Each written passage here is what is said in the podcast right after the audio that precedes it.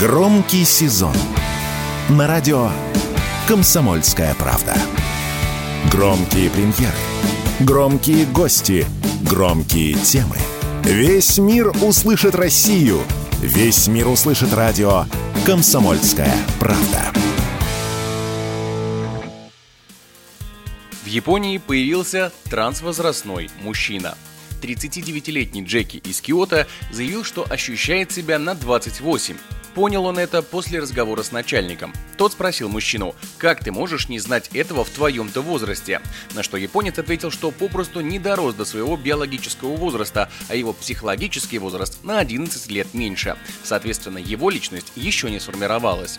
Историю о трансвозрастном мужчине показали на местном телевидении, после чего сюжет облетел весь мир. В интернете начались жаркие споры о том, может ли человек идентифицировать себя не на свой возраст и нормально ли быть трансвозрастным.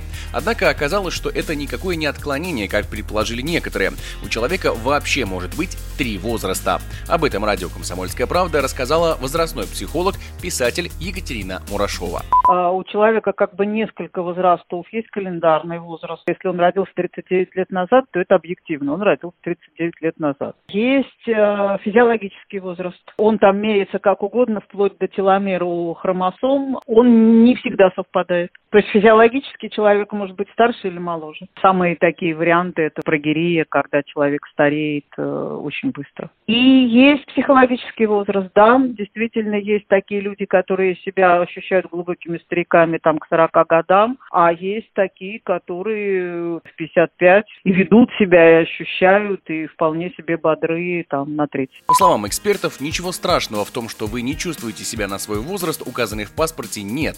И зачастую такие люди вполне гармонично выстраивают все сферы своей жизни, рассказала Екатерина Мурашова. Люди приспосабливаются к этому, они выстраивают свою, в том числе, социальную жизнь.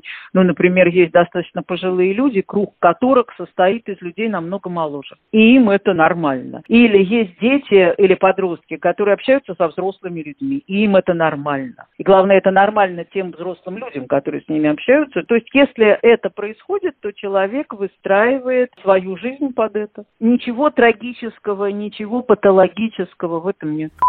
История Джеки далеко не первая в теме трансвозрастных людей. Психологам известны случаи, когда люди добавляли к своему биологическому возрасту какое-то количество лет, либо полностью отказывались от подсчета возраста.